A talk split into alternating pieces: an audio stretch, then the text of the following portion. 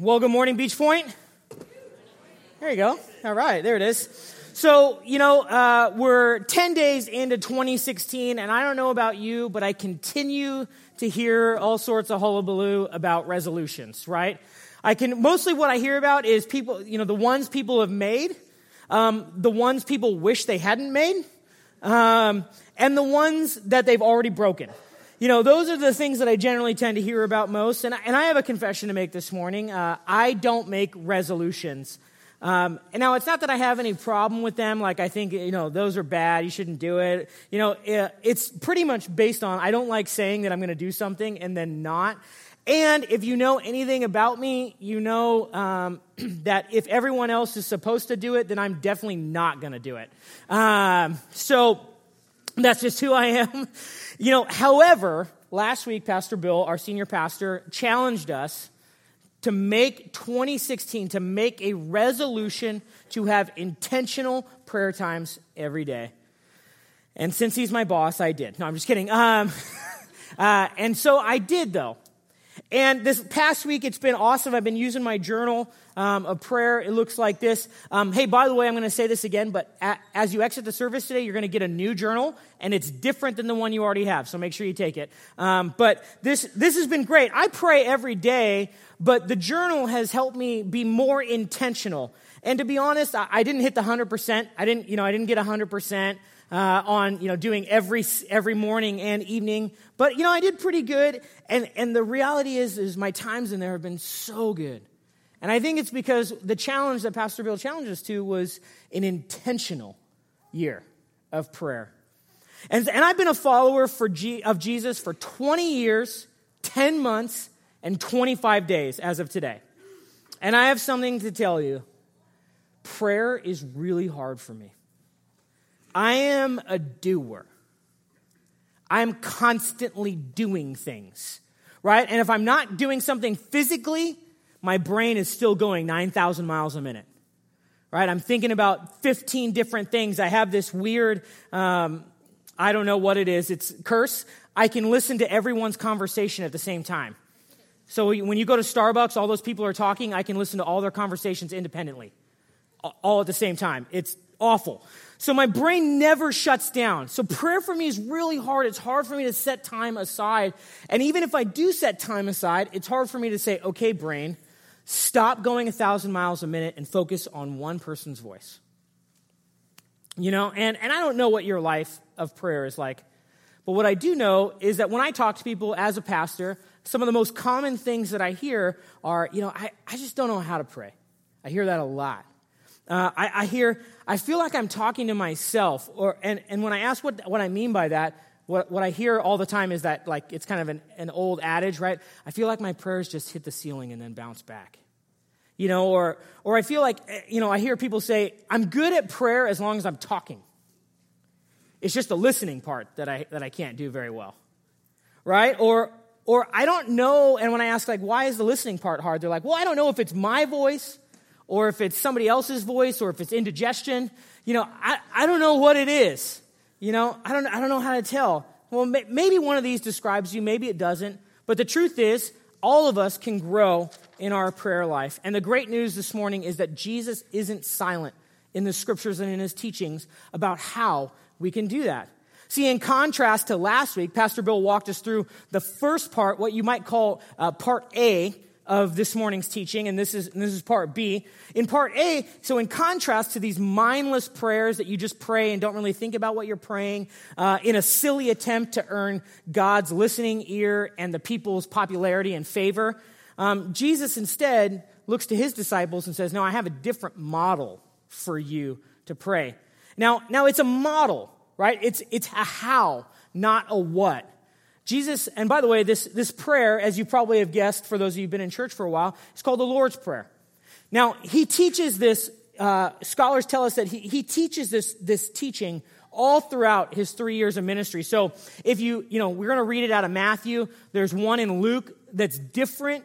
And the reason that they're different is because it's such a regular teaching that Jesus has that, that there's a big version of it. Um, even in last service, we actually sang a song um, with the choir that actually mixed both versions. You know, it mixed the Luke account and the Matthew account. It was really cool, right? And so, uh, so again, this is this model of how we can pray. Now, the difficulty of a scripture like this, the difficulty of reading the Lord's Prayer is for those of you who have been, like me, who have been in church for a while or who were raised in the church, is that it's this teaching is so familiar. I remember one time I went to visit my cousin. Uh, she lived in La Habra, and um, and when she, when she lived there, I remember going and, and going into her apartment. It was uh, it was either La Habra or La Mirada. You know, it was kind of a blurry line, um, and. Uh, And so, you know, there, her apartment was right off the freeway. And I found myself having to get louder, which I rarely do. You know, um, which I, there's rarely ever a reason for Jason to need to be louder. But I found myself, I'm like, you know, um, and I talk like that. And so, uh, and I'm like, how do you live with this? And she looks at me and she says, live with what? Totally immune to her. She's totally immune to it. She'd become completely numb to the sound of the horns and the freeway. The rumble, the, the freeway would even rumble their apartment. Totally, just completely oblivious to this idea. And I think that sometimes when we hear teachings um, from Scripture over and over, it becomes like that.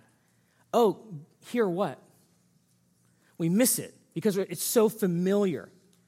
Today, the challenge for, is for those of us who have been in church for a long time, who are raised in the church, to say, God, I've heard this, but I need eyes that see and ears that hear, not eyes and ears that are oblivious. That's the challenge for us today, because today, really, the heart of today uh, is that Jesus teaches us how to pray because he knows this truth. And this is our big idea today. I want to encourage you to reach in your bulletins, grab your note pages, uh, follow along, take notes. You remember way more what you write down than what you read or what you hear. And it's this. Our big idea, that the sermon in a sentence, the idea that frames and shapes everything, and the first thing I want you to write down is how we pray affects how we live. How we pray affects how we live.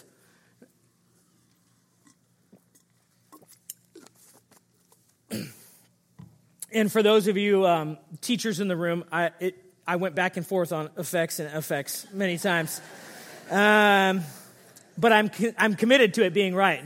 So. Uh, You know, the truth is how we interact with God changes how we interact with everyone else, right? It'll change the way we interact with our spouse, with our boyfriend or girlfriend, with our friends, with our kids. It'll change the way we parent. It'll change the way you interact with your eight to fifteen. It'll change the way you go about your job. It'll change the way you go about your school day. Because our prayer, as Pastor Bill walked us through this last week, um, and challenge us to this idea of developing prayer as something called a, a keystone habit. You want to think of a keystone habit like a set of dominoes, right? You set up the dominoes and you flick the first one over and all the rest just fall into place, right?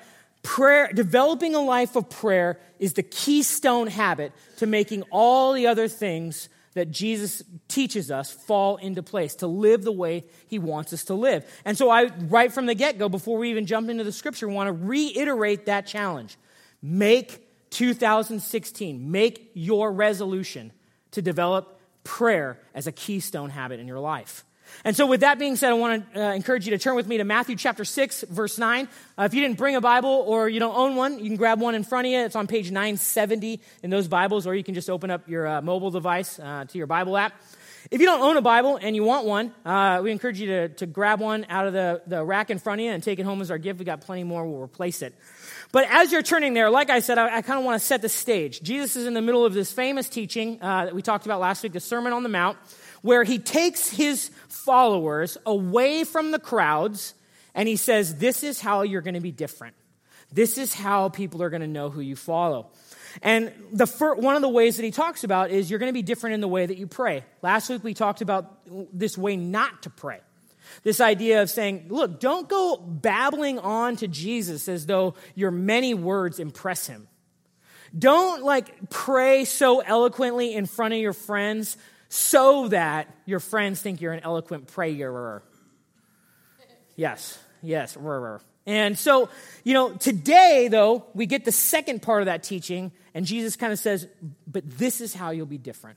And so would you read with me in verse nine beginning? It says, this then is how you should pray. Our Father in heaven, hallowed be your name. Your kingdom come, your will be done on earth as it is in heaven. Give us today our daily bread, and forgive us our debts as we also have forgiven our debtors. And lead us not into temptation, but deliver us from the evil one. See, in this passage, Jesus starts off, he essentially is giving us a model, kind of an archetype of if you're going to build a life of prayer, make sure that you're building the right kind of life. And in verse six, he, he starts off by, by setting this then, so as opposed to the other way, is how you should pray. Remember, it's not what. He's not saying like, these words are the magic words. Although there's tons of uh, uh, you know, academic data that, that would point to the fact that Jesus also meant to pray this prayer as well. But we don't have time to go into all that. You're welcome. So, but but what it is here is he's giving us a model. How, not what. And for most of us who've been in church for a while, um, when you hear that you're supposed to pray a certain way, you push back. There's no wrong way to pray, man. I can pray anywhere. I can pray, I can pray anytime. Those are totally true. But I would also just say, it's also true that Jesus, our master teacher, teaches us a model. We can pray anywhere at any time, but Jesus, who has our best interests at heart, said, I have a method for you that will be beneficial to you. Um, and, and so today, what I want to see is, I want us to unpack this passage and see how praying, like Jesus taught, can change not only our prayer times, but also our whole lives as well. And the first thing that we see from this Jesus model, and the next thing I want to challenge you to write down, is this, that when you pray like Jesus taught, you start with who you're talking to. When you pray like Jesus taught, you start with who you're talking to. I don't want you, now, now this is probably going to be one of the one of the more bold statements that I make in this sermon, but, but it'll be okay. I don't want you to start your prayers with you. Stop starting your prayer, dear God, I need. Stop starting your prayers that way. I know that's difficult. Stop starting. See, instead, start with God. Start with God's greatness. How does this, he says, this then is how you should pray. Our Father who is in heaven, hallowed be your name. Right? Start by recognizing the truth of who God is. Right? The, the word hallowed, we don't really use that word. We use the other word for it. Um, we use the, the singular form, holy. That's what it means. Holy is your name. You are so different. You are so set apart from me. You are so huge. You, you know, and what this does when you start with with, with who God is, it kind of helps you put things in perspective, right? When we start with who we're talking to, uh, the the fact that God is so different, that he's so set apart from us, we begin with God's perfection, which helps us see our imperfection, right? We begin with his wisdom, which helps us be reminded of our foolishness. We begin with his power, which is in contrast to our weakness, and his perfect love, which is in contrast to our selfishness. All right? God is holy. He's amazing. He's huge. He's all-powerful. He's all-present. He is king. He is master. He is ruler. And yet, he's highly relational, right? Because this is the beauty of God, right? He, he doesn't just say, dear God, holy is your name. What he says is, our Father. That's how the prayer begins. It denotes intimacy. One scholar notes regarding Jesus' teaching, we'll throw it up here on the screen, that Jesus' habit of addressing God as his own Father and teaching his disciples to do the same could only appear familiar, meaning like familial, and presumptuous to opponents, personal and gracious to followers. Jesus doesn't want us to come to him, even though he is the omnipotent, omnipresent, all-knowing, you know, all-powerful God. He doesn't want us to start there. The very before we get to that, he wants us to say, "Hey, Dad. Hey, Dad. I, I, I need to I need to talk to you, Dad. Can we can we talk, Dad?" Starts there. See, when we see the words, our Father who is in heaven, We see those words, Father and heaven, together. It, what it teaches us is both of God's closeness and of his transcendence, how he's so much bigger than anything we could ask or imagine. It will affect everything when God is put in God's place. And I don't mean by you putting God in his place. I mean you recognizing where God's place actually is in your life. See, think of it this way, right? If you walk into a room, and uh, and the room's pretty scary, but um, there's another person in the room who happens to be the biggest, baddest, most awesome, toughest person in the room, you probably feel a little safer. When you, and you know that if you know that that guy is your friend, if you know that that guy and you are good, you probably feel a little safer in that room. You probably feel a little bit more secure. In the same way, when you start with who God is, you recognize that the biggest guy in every room is on your side. That the biggest guy in every room is for you because he is your dad. He is your papa. Right? When we pray, when we understand who we're talking to, when we understand how big he is, how holy he is, it pushes us on towards a life of transformation. And by the way, it also just puts our problems in perspective. You've got a really big God and a problem that seems really big unless you compare it to the really big guy in the room. You got a financial difficulty that seems un- insurmountable. Well, you happen to have a, a, a guy in the room that thinks galaxies into existence. It's probably going to be okay. Right? It puts things in perspective when you start with who. That's the first thing that we see, right?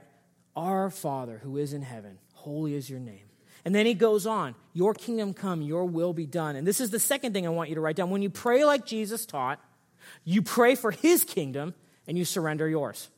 You pray for his kingdom and you surrender yours. See, it's not just a prayer of recognition. It's not just recognizing who God is. It's a prayer of surrender. It's surrendering our will. Before I get to my needs, my wants, my greeds, my wishes, no matter what your answer is, God, I want what you want more than what I want. I want your way more than I want my way. I surrender my way, no matter what your answer is, because your kingdom comes before my kingdom. Your will is better than my will. Right? You know, um, the point, and by the way, this is really the point of prayer. It's not just to talk to God about stuff. It's to get your heart aligned with the heart of God. The more you spend time with prayer, the, the more you can understand, like, this great, amazing picture of how Jesus does this, right? In the Garden of Gethsemane, we get the greatest picture of surrender. Jesus comes, he's faced with death. He's faced with the abandonment of, of his friends. He's faced with the cross. He's faced with torture. And he says, I want another way. If there is any other way, let's do it that way. But your way before my way. Your will above my will. Your kingdom above my kingdom. It becomes easier to do this when we really, when we understand our relation to God, right? When we understand who we're talking to, when we begin, our Father. Well, what does that mean? We're the kid. We're the child, right? When my son asks me, you know, um, for a throwing dagger so he and his sister could do something, I don't give it to him, okay? Um, it's just really that simple. When my daughter asks for a fork to stick in the electrical socket, I don't give it to her. Right? Um, my kids don't ever ask for these things, but I'm trying to come up with ridiculous things, right? But think of the things that they do ask for, that our kids do ask for, right? I, I, I wish I got everything I wanted. No, you don't. You'd be a spoiled brat, and I'd hate you. I mean, I'd love you, but I wouldn't like you, um, right? What's the difference, right? Her six-year-old perspective, my thirty perspective, um, you know, there's a there's a big difference in perspective. And so if if there can be difference in perspective and, and I can make good choices for, for my kid, how much more can a perfect Heavenly Father give and not give appropriately for you? See, God's point when it comes to surrender is not to be, you know, not to be um, a control freak, right? That's not his point. God's point is always your best and his glory. Your best and his glory, right? And he knows better than you about what you need, unless what you want is what he wants for you. I know that's confusing. I'll say it again. He knows better what you need than you do, unless what you want is what he wants for you. See, unless our will is aligned with God's, our desires, our pursuits will be off. Off of what?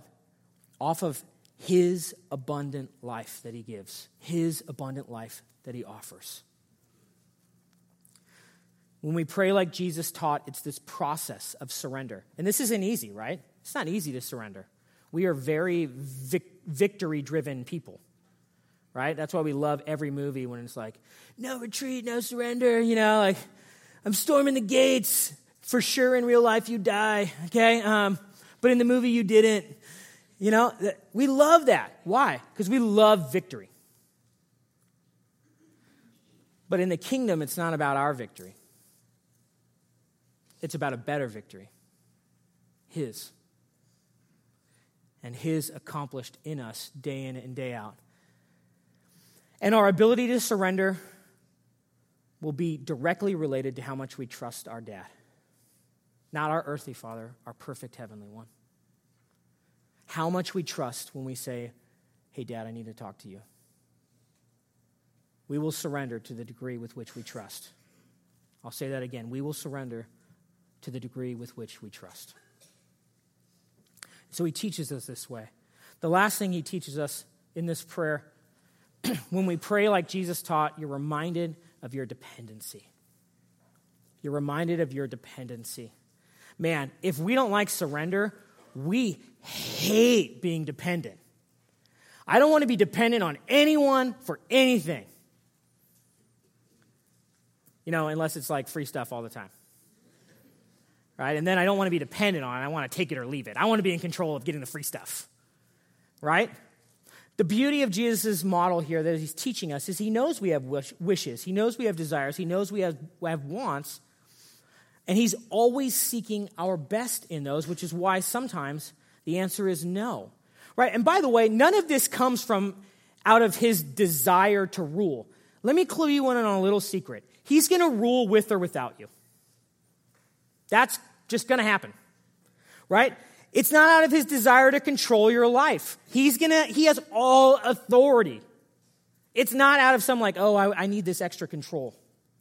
Right? What it is, is it's out of a desire. Why we move towards greater dependency is because as we do, we're reminded that we don't need to fear, that we don't need to live out of anxiety, that we don't need to make decisions based on what could happen. Instead, how we need to make decisions is begins with knowing the biggest guy in every room is for me. And not only is he for me, he's with me. Not only is he with me, but for those who place their trust in Jesus, he's in me. Right? This doesn't come easy, though, does it? I want to be independent.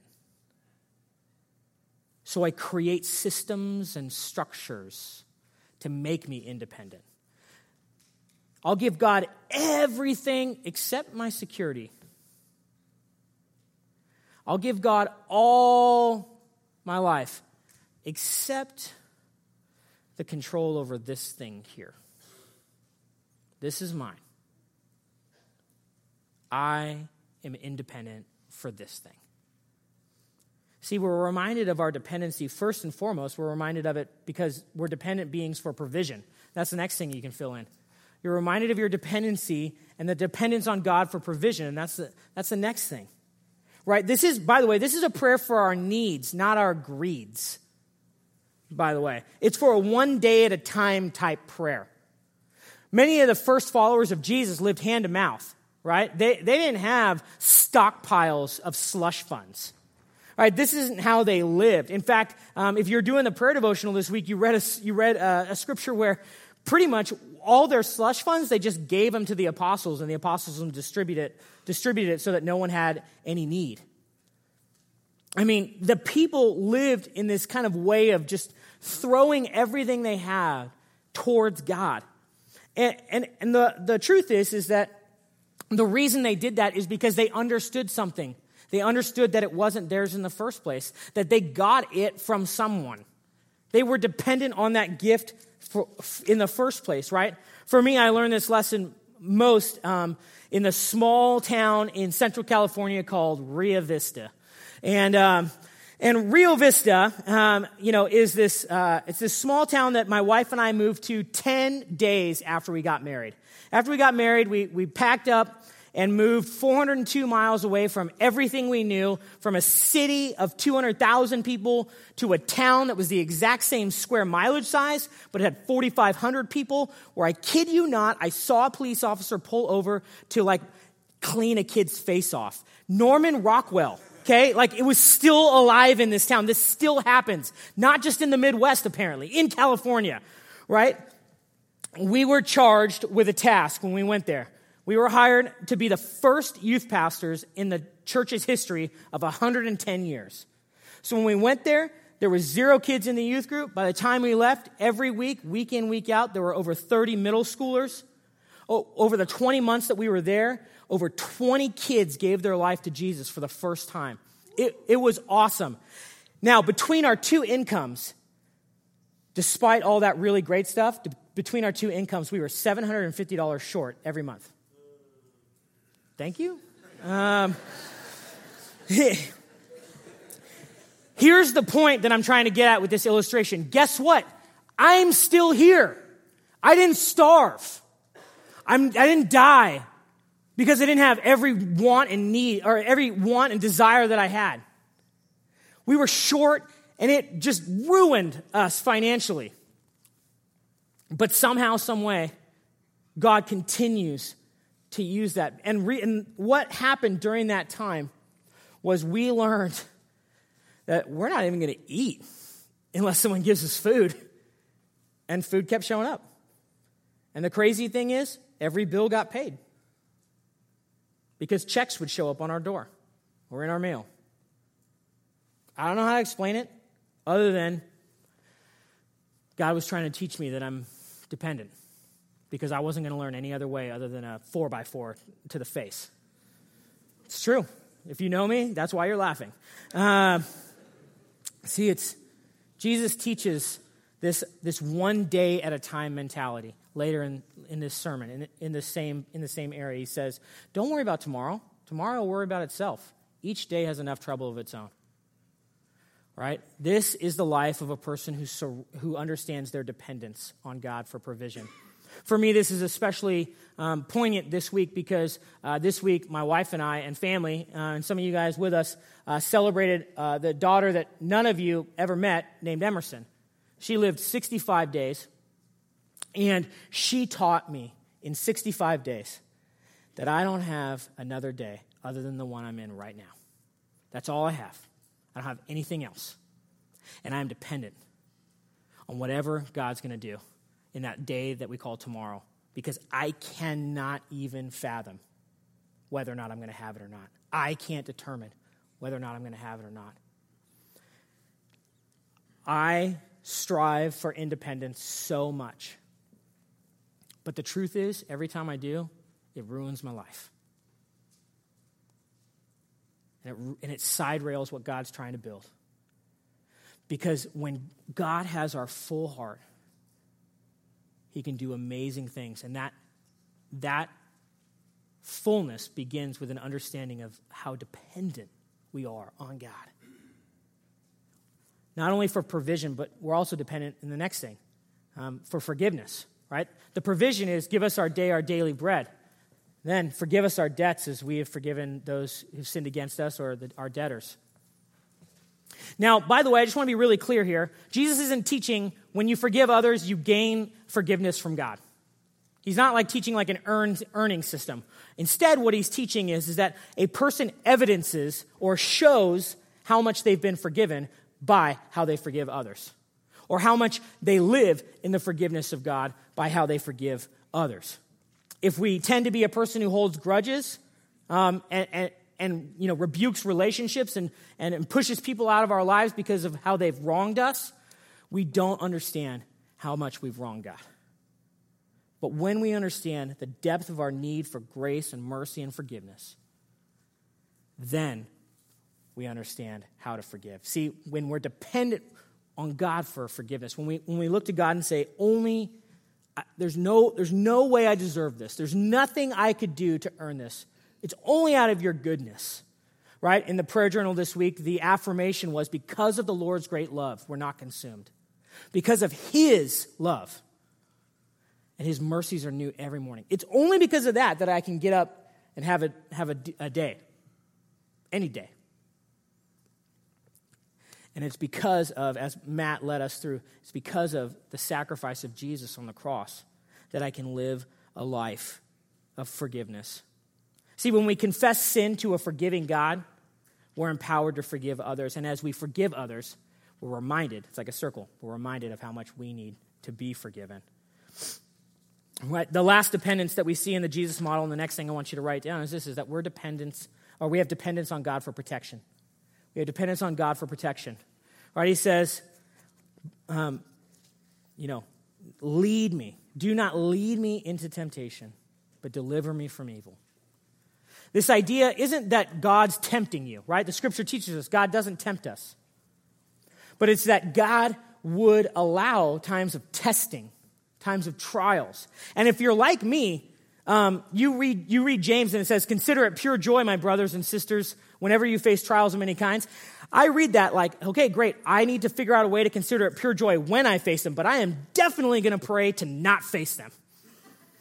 I definitely don't want to go through them, because when I go through them, I know God is going to take a piece of my heart and he is going to chisel it and it is going to hurt.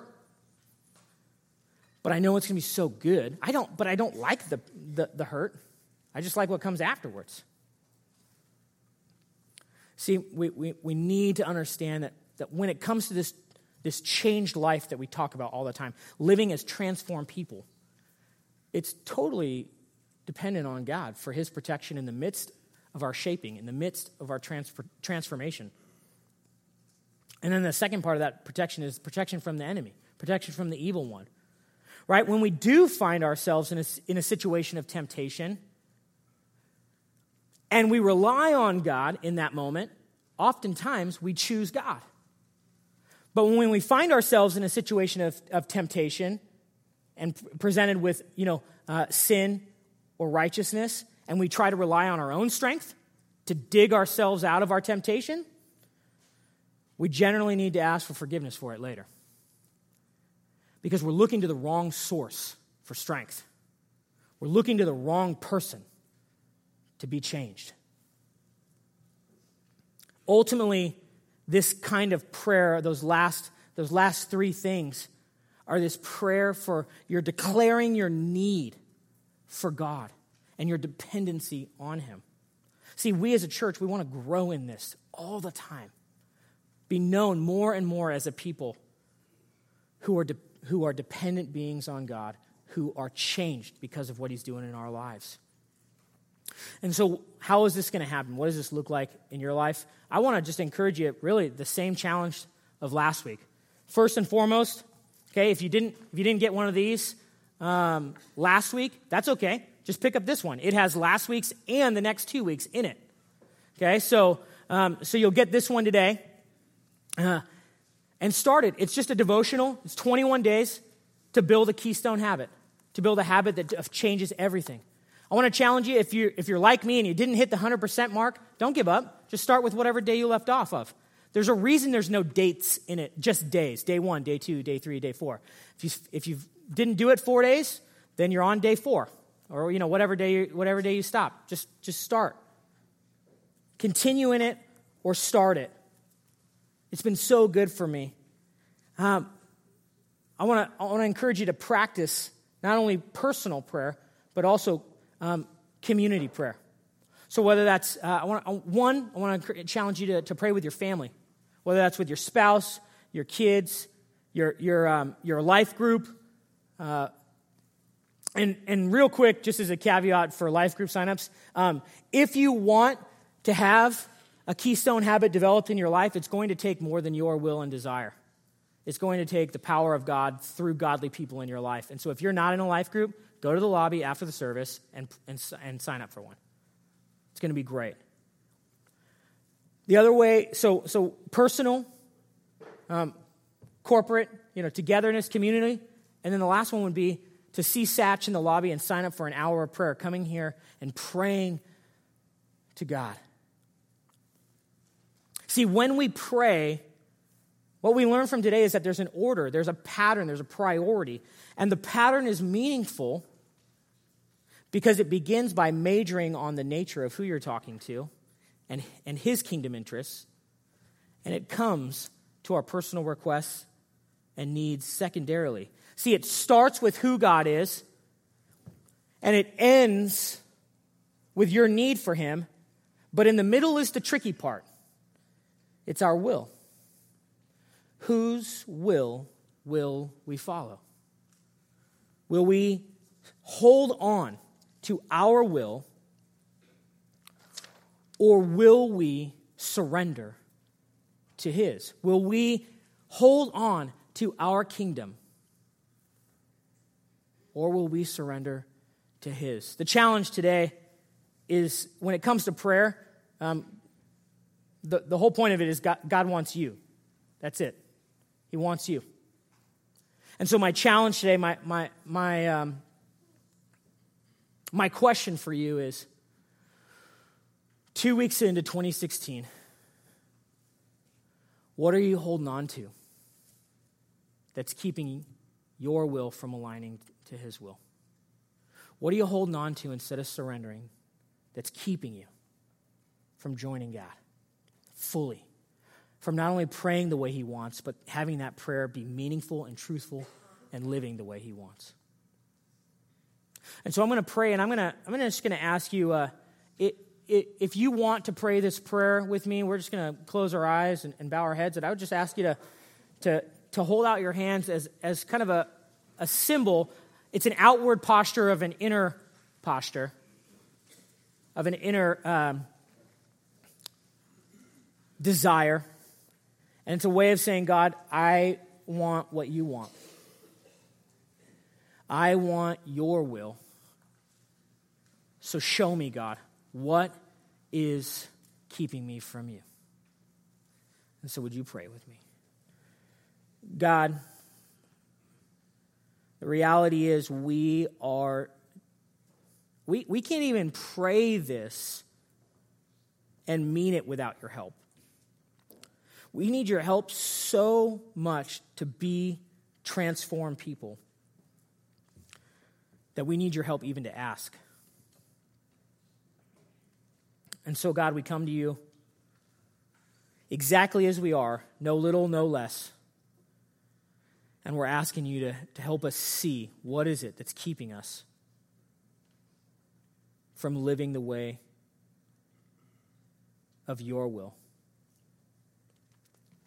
God, teach us that now in this moment. Show us what that is so that we could pray and live as you taught.